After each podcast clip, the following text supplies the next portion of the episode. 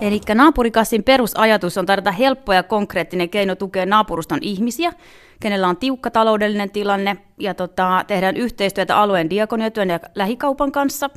Eli lyhykäisyydessään menet omille ruokaostoksille kauppaan, ostat tuotteen ja lahjoitat sen kassojen läheisyydessä olevaan keräyspisteeseen. Nyt tätä on kokeiltu kahdessa paikassa, siis Herttoniemessä ja Oulun kylässä täällä Helsingissä, niin miten ne ovat onnistuneet? No ne on onnistunut tosiaan yli odotusten, eli tota, on ollut tosi ilo huomata, että sekä diakoniatyö että nämä kaupat Musta-Pekka ja Hertta on lähtenyt tosi hienosti mukaan, sekä alueen ihmiset. Eli tota, me oltiin aivan äimistyneitä siitä, mikä tulva on tullut sekä Facebookista jakoja että tykkäyksiä. Ja samoin näitä ruokakasseja saatiin kerättyä ihan huimat määrät. Et kokeilut on onnistunut paljon paremmin kuin uskallettiin edes toivoa. Mun mielestä on todella, todella hieno, hieno projekti ja tota, innostuin valtavasti tästä itse heti, kun siitä kuulin. Ja tota, mä itse näkisin tämän juuri sellaisena niin kuin isompana kokonaisuutena, jossa ihmisillä on mahdollisuus toimia tämmöisen niin kuin yhdenvertaisemman yhteiskunnan eteen ja hyvin pienillä, pienillä teoilla saattaa olla sitten suuri vaikutus. Eli just tämä helppous, että sä menet ruokakauppaan ja ostat sieltä sitten ylimääräisen kahvipaketin tai vaikka pussin makaronia, niin sillä on hirvittävän suuri merkitys näille ihmisille. Eli just tämä, että miten pienistä virroista ja pienistä, pienistä teoista lähtee sitten kuitenkin suuremmat kuviot ja tämä merkityksellisyys. Diakoni Kati Markkanen Herttoniemen seurakunnasta.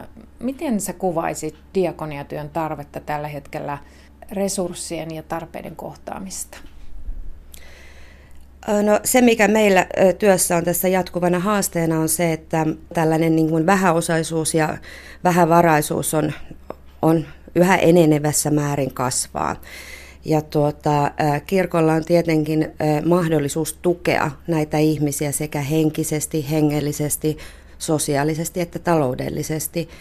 Mutta jos mietitään ihan tällaista taloudellista avustamista, niin se on nyt vain todettava, että seurakunta ei pysty yksinään paikkaamaan näitä yhteiskunnan, yhteiskunnan eriarvoistavia rakenteita. Miten sinä näet ihan käytännön työssä sen miten päivän politiikka näkyy ihmisten arjessa? No kyllä se tulee aika, aika suoraan esille, että asiakkailta kuulee toistuvasti. Siellä on aktiivimallia, mikä nousee esiin. Siellä on esimerkiksi asumistuen tarkastusta.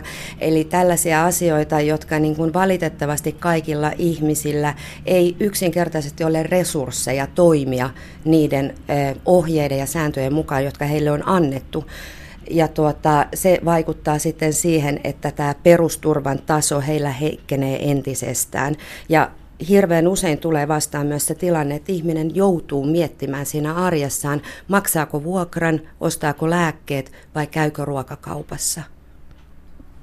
Ruoka-avun jakaminen herättää paljon keskustelua. Pitäisikö ruokaa jakaa yhteisöllisissä keittiöissä vai jonoissa? Mikä olisi se inhimillisin oikein tapa? Siitä ollaan aika erimielisiä. Mitä ajatuksia sinulla on tällä hetkellä tästä? No mä ajattelen ensinnäkin sitä, että Myllypurossa toimiva elintarvikejakelu on toiminut loistavasti viimeiset parikymmentä vuotta. Ilman muuta taustalla toimii se ajatus, että eihän kenenkään ihmisen lähtökohtaisesti pitäisi joutua hakemaan, hakemaan ravintoa mistään tämmöisestä niin kuin leipäjonotyyppisestä. Mutta tilanne nyt on kuitenkin konkreettisella tasolla se, että ihmisillä on suuri tarve, tälle toiminnalle on suuri tilaus ja kaiken takana mun mielestä pitää kuulla ja kohdata se ihminen, joka näitä palveluita käyttää. Mennä ihan suoraan, jalkautua sinne, ottaa kontaktia näihin äh, ihmisiin ja kysellä heidän mielipidettään, millä tavalla he toivovat, että tulisivat autetuiksi. Ja mä näen, että tässä nykyisessä projektissa, mikä, mikä lähti tämä Mindfood-hanke, niin tässä mä en huomaa, että tässä olisi minkäännäköistä vastakkainasettelua siinä mielessä, että e, kumpi on sitten parempi ja kumpi toimii enemmän tai pitäisikö olla yhteisöllistä ruokailua. Tarve on yksinkertaisesti niin suuri, että kaikkea tarvitaan. Ja mitä enemmän ihmiset myös yhteiskunnallisella tasolla aktivoituu ja alkaa toimimaan, niin sen paremmat mahdollisuudet meillä on myös olla osallisena kohti toimivampaa ja tasa-arvoisempaa yhteiskuntaa.